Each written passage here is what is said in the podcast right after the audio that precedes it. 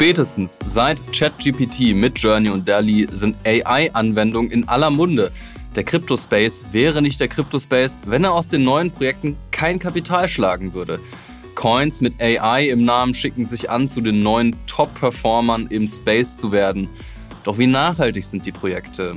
Und damit herzlich willkommen beim BTC Echo Recap Podcast vom 10. Februar 2023. Mein Name ist David Scheider und mir gegenüber sitzt mein Kollege Giacomo Mayhofer. Moin Giacomo, wann ersetzt uns ChatGPT?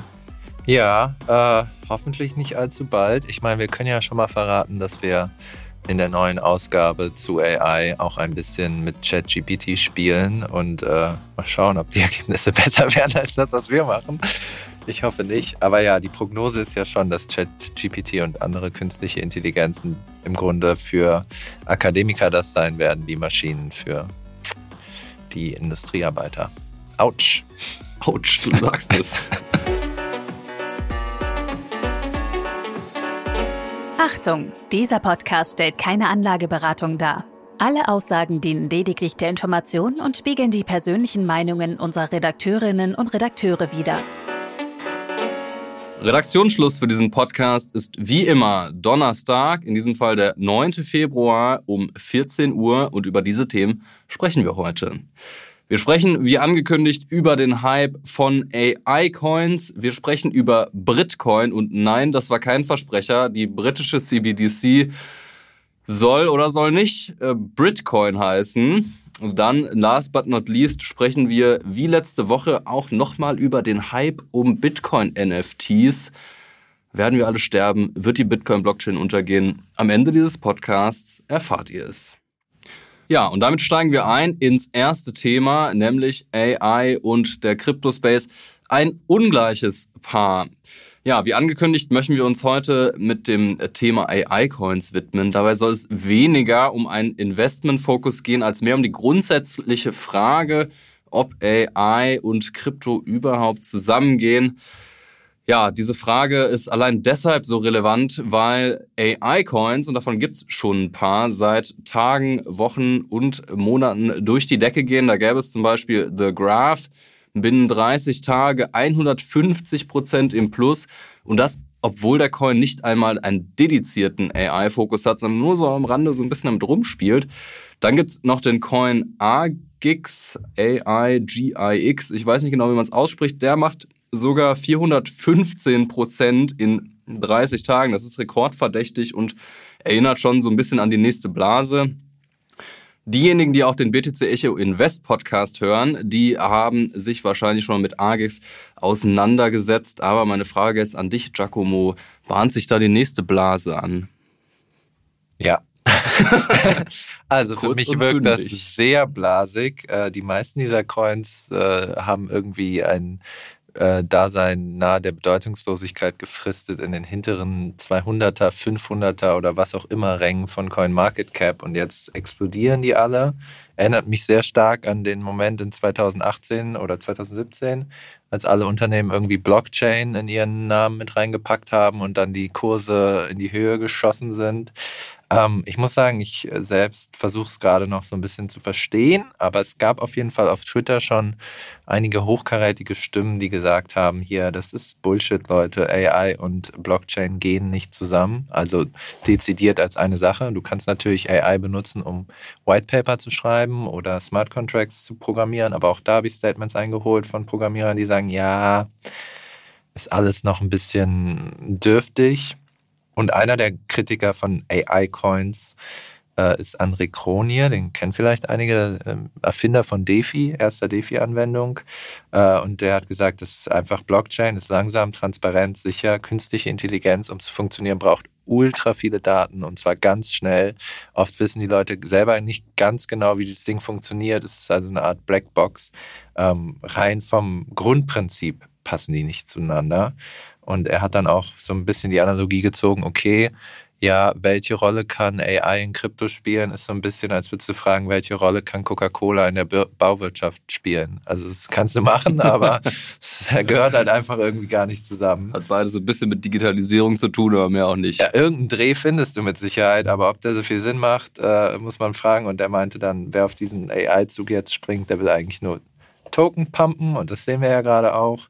Und ihm angeschlossen hat sich auch der Gründer von IOTA, Dominik mhm. Schiener. Ein alter der Bekannter. Hat, genau, ziemlich offen gesagt, AI und Krypto sind einfach nur ein neuer Hype, den Leute ausnutzen, um ihre Bags zu pumpen. Und ähm, für mich ist das, was jetzt da gerade passiert, auf den ersten Blick auf jeden Fall, vielleicht noch ähm, in ein paar Monaten sehen wir das anders, aber sieht es jetzt aus wie so dieses typische DJ-Problem im Crypto-Space. Einfach so Pump My Bags. 4 oder 15 Prozent ist nicht schlecht in 30 Tagen. Das macht man mit Bitcoin auf jeden Fall nicht mehr. Ja, genau. Und wir haben es ja echt mit Ecos gehabt, Metaverse, NFTs und jetzt, also so einen richtig nachhaltigen Wert in der echten Welt hat nichts davon jetzt wirklich unter Beweis gestellt, noch.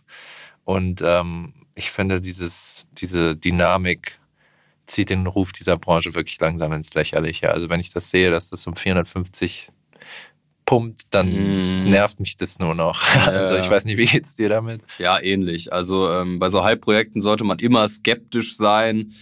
Und natürlich zieht das Zocker an und es ist auch okay zu zocken. Man muss halt nur frühzeitig aussteigen. So einfach ist es, glaube ich.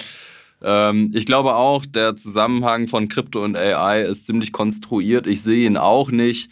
Vielleicht am ehesten noch so ein bisschen bei der Finanzanalyse, bei On-Chain-Metriken oder so. Da kann ich mir vorstellen, dass da irgendeine AI irgendwelche Metriken zusammenbastelt mhm. und daraus sich irgendwelche Trading-Implikationen ableiten lassen. Aber ich selber bin kein Trader, ähm, deswegen kann ich das selber nicht gut beurteilen. Ich kenne aber den Crypto-Space und kenne so ein bisschen sein Verhalten, auf neue Hype-Projekte aufzuspringen und das hat einige rote Flecks schon gezeigt. ja. Ja. Wenn wir schon bei roten Flaggen sind, können wir ja als nächstes über CBDCs sprechen. Du hast es schon angeteasert. Großbritannien hat äh, ja die perfekte zentrale Staatsbankwährung geschaffen mit dem interessanten Namen Britcoin. Ähm, sehr perfekt gewordet, äh, passt auf jeden Fall zu meinem Bild von den Engländern. Ähm, jetzt soll der Coin umbenannt werden, oder David? Naja, also ähm, geschaffen ist die noch nicht. Es gibt bisher vor allem ein Paper und eine neue Pressemitteilung, dass man eben jetzt an einer britischen CBDC offiziell forscht. Das ist noch nicht die Bestätigung, dass es sie irgendwann geben kann. Und wenn es sie geben wird, dann sowieso erst in etlichen Jahren. Mhm. Aber es ist, lohnt sich trotzdem, darüber zu sprechen. Denn in dieser Ankündigung heißt es unter anderem, Zitat, die Bank of England und das britische Finanzministerium halten es für wahrscheinlich, dass in Zukunft ein digitales Pfund benötigt wird. Und da fragt man sich natürlich, wozu wird das denn benötigt? Ich meine, Geld ist ja eh schon mehr oder weniger digital. Aber ähm, so eine CBDC, man spricht da von Central Bank Digital Currency, eben CBDC, die ist schon, die hat schon gewisse Unterschiede zu einer zu Giralgeld, also das Geld, was du auf deinem Konto hast. Beispielsweise könnte es sein, dass du das Konto dann direkt bei der Zentralbank hältst, dann ist wieder die Frage, wozu brauchen wir denn dann Geschäftsbanken? Und das hat natürlich die Zentralbank auch auf dem Schirm. Die will ja jetzt nicht das äh, Geschäftsmodell der ganzen Banken kaputt machen. Deswegen sagt sie von vornherein, dieser Britcoin, und ich bleibe bei Britcoin, obwohl die Zentralbank von Großbritannien das nicht so gerne hört, kommen wir gleich noch zu, die soll uns unverzinslich sein. Das heißt, ähm, man spielt den Ball den Geschäftsbanken zu und die können dann sozusagen trotzdem noch auf normales Geld ähm, Zinsen vergeben, sodass sie nicht irgendwie pleite gehen. Ganz grob gesagt. Ähm, in dem Zusammenhang ist es ganz interessant, was Sir John Cunliffe, der äh, stellvertretende äh, ein stellvertretendes Direktoriumsmitglied der Bank of England, in seiner Rede zu dieser Ankündigung äh, gesagt hat, und das möchte ich kurz zitieren.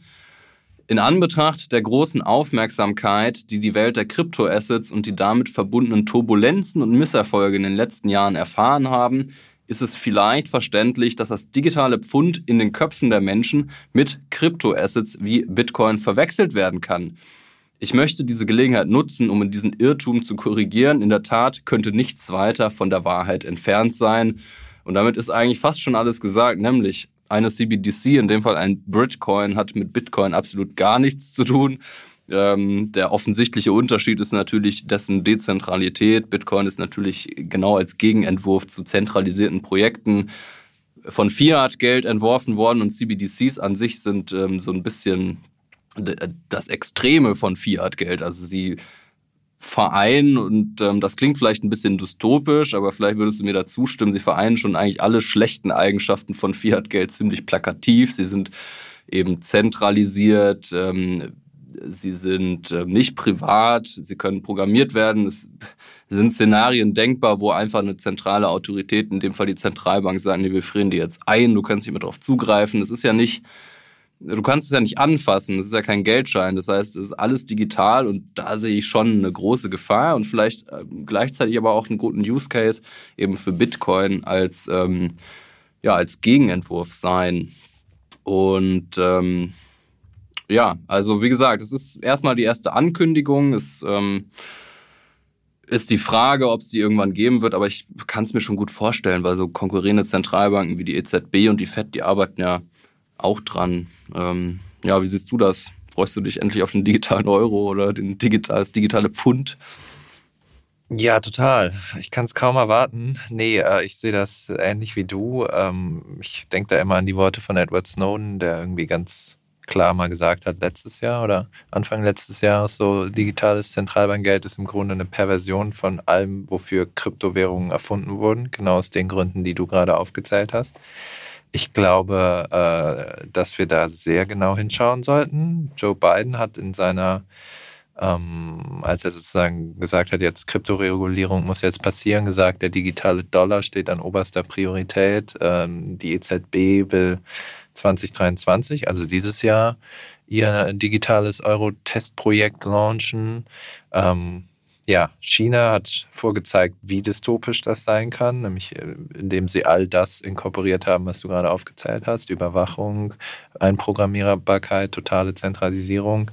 Ähm, interessant ist auch, dass in den 13 Ländern, glaube ich, Tim Reindl, der einer unserer Redakteure, hat darüber geschrieben, in denen CBDCs schon eingeführt wurden, äh, nirgendwo die sich durchsetzen können bei der Bevölkerung. Also es so äh, unter 10 Prozent, eher so 0,5 Prozent bis 5 nutzen die überhaupt, obwohl in China zum Beispiel die die, die ganze Zeit an die Bevölkerung verteilen. Die verschenken die so per Airdrop. Ja, die ne? verschenken die per Airdrop und das niemand will. Es ist halt freies Geld. Trotzdem wollen die Leute das nicht benutzen. Ich weiß nicht, ob die wissen, was für ein Scheiß das ist oder aber ich frage mich halt, die brauchen es vielleicht auch gar nicht. Die, die haben vielleicht ja, die gleichen. Freies Geld braucht doch jeder, oder? Ja, okay, maybe, ja, das schon. Vielleicht gibt man es halt einmal aus, aber man fragt sich halt, so ein Laie fragt sich ja, wie wir, wenn wir es versuchen, gerade so ein bisschen auseinander zu dröseln, aber ein Laie mhm. versteht doch gar nicht den Unterschied, ob ich jetzt eine EC-Karte zahle, ob da jetzt digitales Zentralbankgeld über den Ladentisch geht oder einfach Giralgeld vom Konto. Also, pff macht dann keinen Unterschied. Ja, wahrscheinlich nicht. Also ich meine, die Befürworter sagen, dass man damit mehr Leute ins Finanzsystem inkludieren kann, die vielleicht auch kein Bankkonto und so haben, aber ich weiß nicht, ob das nicht manchmal auch einfach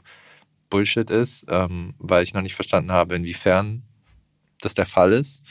Ähm, und ja, ich glaube, digitales Zentralbankgeld sollten wir alle wirklich ähm, sehr scharf beobachten, wie das am Ende aussieht, auch der digitale Euro. Die haben versprochen, dass sie viel Wert auf Privatsphäre legen, aber was die EZB... Ja, dann können wir denen vertrauen, dann, dann, ist die Sache vom Tisch. dann müssen wir uns keine Sorgen machen. Die EZB macht das schon. Nee, äh, ich glaube, wir Gehen sollten... Sie weiter, hier gibt es nichts zu sehen. Genau hinschauen, gerade weil der Mainstream auch gar keine Augen dafür hat. Also es ist echt selten, dass ich mal in der Mainstream-Presse irgendwas über CBDCs lese. Die mm. gibt es für die gar nicht. Und dabei könnte es in drei bis fünf Jahren schon überall eingeführt sein. Aber ja, äh, am Ende bin ich bei dir. Es ist eigentlich nur umso mehr äh, zeigt, dass wir Bitcoin brauchen und andere Sachen, damit wir eine Alternative zu genau dem Zeug haben. Genau. Und wo wir jetzt bei Bitcoin sind, noch haben wir ihn, aber er wird wohl gerade mit JPEGs und Pornos zugemüllt, die Blockchain, ähm, in Form von sogenannten Ordinals. Wir hatten letzte Woche schon darüber gesprochen. Du hast auch einen Kommentar geschrieben. Der Tenor war, ach, ihr müsst euch keine Sorgen machen, Bitcoin überlebt das schon. Jetzt gerade sind doch alle so ein bisschen am, äh, am Panik schieben. Ähm, was, was, was geht da ab? Ja, der Tenor ist jetzt, wir müssen uns große Sorgen machen und Bitcoin stirbt und damit sterben wir alle. Naja, ganz so drastisch ist es vielleicht nicht, aber ich muss da, was ich letzte Woche auch gesagt habe, vielleicht so einen Ticken, Ticken zurückrudern. Also gerade stellt sich tatsächlich heraus, dass das doch ziemlich rege genutzt wird, dieses Feature, und die Leute scheinbar richtig Bock haben, sich irgendwelche komischen Comics von Magic Internet Money, Paint Wizard äh, bis erwähntem Porno hin und her zu schicken und dafür wirklich echt verdammt viel Blockspace ähm, einzunehmen. Und es gibt auch erste Studien, die das Ganze so ein bisschen in Zahlen gießt. Und seitdem dieses Ordinals-Feature gelauncht wurde, das war im Dezember letzten Jahres. Übrigens konnte das nur gelauncht werden durch das Taproot-Upgrade von Bitcoin, also für die Techies vielleicht ein ganz interessanter Fakt. Also ist so ein, so ein Nebenprojekt von Taproot. Und eben seit Dezember sind 13.000 sogenannte Inscriptions festgestellt worden. Das kann alles sein von einer binären Textdatei bis zu einem GIF auch. Und natürlich je komplexer die Datei ist, die du da reinschreibst, desto mehr Blockspace brauchst du auch und desto teurer wird's, weil das ist vielleicht der interessante Zusammenhang. Bitcoin-Blöcke sind ja, wenn du Segwit-Daten dazu nimmst, maximal 4 MB groß. Das heißt, die theoretisch maximale Größe von so einem Ordinals ist auch 4 MB. Das ist jetzt nicht mega groß, aber ist auch nicht, nicht gar nichts. Allerdings ähm, müsstest du dann wirklich richtig viel Geld in die Hand nehmen, um so einen ganzen Bitcoin-Block äh, zu besetzen. Das heißt, sie sind dann tendenziell kleiner, aber trotzdem größer als so normale Bitcoin-Transaktionen. Das ist vielleicht ganz interessant, denn äh, wie BitMax rausgefunden hat, ähm, haben diese Ordinals nur 3% der Transaktionen ausgemacht von der Menge, aber nehmen 70% des Blockspace ein bisher. Hotsch. ja, Hotsch. Also, ähm, und natürlich laufen die Bitcoiner und Bitcoin-Maxis und Puristen äh, so ein bisschen auf die Barrikaden und das ist auch ähm, verständlich, wenn man so ein wertvolles Finanzsystem wie Bitcoin da mehr oder weniger zumüllt mit ähm, äh, so einem Kram. Und naja, also mittlerweile sind da äh, über 500 MB an NFTs äh, drauf. Die werden auch zum Teil, so eh, man erinnert sich so ein bisschen an den NFT-Hype vor ein, zwei Jahren, weil die natürlich irgendwie jetzt auch. Hast du MB gesagt oder Gigabyte? Nee, MB. Oh. Also die Blockchain an sich ist ja, lass mich lügen, 300 Gigabyte groß. Sie ist jetzt nicht ewig groß. Ah, das ist okay. ja auch so ein bisschen die Idee, ne? Also, dass die Blockchain nicht so groß ist. Und da sind 500 MB schon verhältnismäßig viel. Ich meine, du musst überlegen, das gibt es erst seit Dezember und gemessen daran ist es, finde ich, es relativ viel. Mhm. Ähm, und vielleicht ganz interessant ist so ein bisschen die Debatte auf Bitcoin, Twitter unter Bitcoinern. Da gibt es nämlich eigentlich so zwei Lager und ich würde das mal so anhand von einem, ja, so einer Debatte ähm, wiedergeben. Und da schreibt zum Beispiel René Picard, ein bekannter deutscher Bitcoiner, der vor allem äh, zum Lightning-Netzwerk forscht. Zitat, Adam Beck hat Hashcash als Mechanismus zur Verhinderung von Spam erfunden. Dann hat Satoshi dies in Bitcoin eingesetzt, um Double Spends zu verhindern. Und jetzt verschwenden die Leute wertvollen Blockspace, indem sie JPEG spammen. Zitat Ende. Also so ein bisschen Full Circle Argument von wegen, also eigentlich ist gerade die, dass es Geld kostet, ähm, Sachen auf der Blockchain zu transferieren, soll eigentlich verhindern, dass die Leute die zuspammen. Aber genau das passiert. Also weiß man jetzt nicht so richtig, hm, ist jetzt Bitcoin gefailt oder wie geht das weiter? Und ähm, da hat dann Bitcoin Core Developer Peter Todd ähm, erwidert, dass man ja nicht umsonst spammen kann. Das ist vielleicht ein ganz guter Punkt, weil die Leute halt offenbar bereit sind, das Geld in die Hand zu nehmen, ihre JPEGs hin und her zu schicken. Und dann muss man vielleicht auch als jemand, oder das sind ja Bitcoiner häufig, nämlich so Vertreter von einem freien Markt, auch anerkennen, dass Leute bereit sind, das Geld dafür auszugeben. Und wer ist in dem Fall René Picard den Leuten vorzuschreiben, wofür sie die Blockchain nutzen? Sie ist halt nun mal offen. Und jetzt sind wir da und wissen nicht, wer hat jetzt recht oder also was heißt Recht haben, aber es ist halt die Frage, ob jetzt Bitcoin so einen Designfehler hat, ob man das überhaupt zulassen sollte. Aber offensichtlich ist es halt erlaubt und die Leute machen es. Ich kann mir nicht vorstellen, dass es ewig so weitergeht. Deswegen bin ich auch immer noch ganz entspannt. Bitcoin wird nicht kaputt gehen. Keine Sorge, alles gut. Es ist gerade ein Trend, aber ich glaube, die Leute werden auch irgendwann feststellen, dass es einfach zu teuer ist, äh, da irgendwelchen Kram hin und her zu schicken. Und als globales Geldsystem eignet sich der Base Layer von Bitcoin, also die Blockchain, ja sowieso nicht. Und da muss man dann auf Second Layer Lösungen wie Lightning setzen und das funktioniert ja immer noch äh, gut genug. Ähm, ja, deswegen glaube ich, kann man das erstmal noch entspannt beobachten. Gerade hört sich viel an, ähm, aber wir sollten da trotzdem die Kirche im Dorf lassen. Oder was denkst du? Ja, ich habe an dieses Albert Einstein-Zitat gedacht, während ich dir zugehört habe. Zwei Dinge sind unendlich, das Universum und die menschliche Dummheit. Und ich glaube, das hat man im Design von Bitcoin nicht ganz mitbedacht. Ähm, wir kommen ja wirklich richtig full circle hier auch in der Episode von den DJs im AI-Coin-Space zu den DJs im Bitcoin-Space. Ähm, man muss auch sagen, äh, beachtlich, dass die bereit sind, so viel Geld zu zahlen, nur um Spam zu verschicken. Ja. Würde mich mal gerne interessieren, was die so antreibt. Ja, ich glaube, es ist nicht nur Spam. Also tatsächlich entwickelt sich gerade da wirklich so ein Markt und es gibt so Drops und man denkt so, fuck, ey, sind wir bei Ethereum oder wie? Also wenn wir jetzt schon von NFT-Drops auf Bitcoin reden. Dummerweise scheint es sich gerade zu lohnen, weil die Leute da auch viel Geld für ausgeben. Okay, aber verdienen die damit auch was?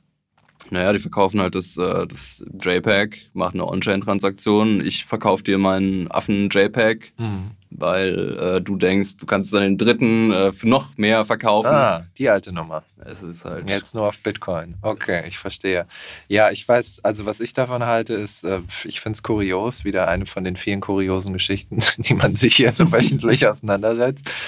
Ähm, ja, äh, ich denke auch, irgendwann werden die Leute wieder aufhören. Also, keine Ahnung, Bitcoin hat eigentlich nur einen richtig guten Use Case und das ist der Store of Value und das Dasein als alternatives Finanzsystem. Äh, Sage ich als jemand, der hier peinlicherweise mit einem Solana-Pulli sitzt. Da lassen sich gut NFTs. Peinlich. Peinlicherweise, ich hatte leider. Cringe. hat leider heute keinen anderen Pullover mehr, verzeiht es mir. Ähm, da lassen sich natürlich äh, NFTs und JPEGs ohne Ende durch das Netzwerk spammen. Vielleicht machen die, vielleicht kommen die ja von da. Vielleicht wollen ja auch das, das sind das Solana Boys, die das Bitcoin-Netzwerk mhm. kaputt machen wollen oder Ethereum-Leute. Ich weiß nicht. Ähm, so was Großem auf der Spur. Das ist eine große Verschwörung. wir bleiben dran an der Story. Ähm, ja, ich glaube auch nicht, wir müssen uns keine Sorgen machen. Es wäre schon ein ziemlich witziger historischer Witz, wenn Bitcoin am Ende wegen JPEGs stirbt. Kann ich mir nicht vorstellen. Amen. ja, ein schönes Schlusswort. Ähm, wir sagen wie immer vielen Dank fürs Zuhören. Bei Fragen oder Anregungen möchten wir wie immer auf unsere Mailadresse hinweisen. Ihr erreicht uns unter podcast.btc-echo.de. Wir freuen uns von euch zu hören. Bleibt gesund und optimistisch und wir hören uns wie immer in sieben Tagen. Macht's gut. Ciao, ciao.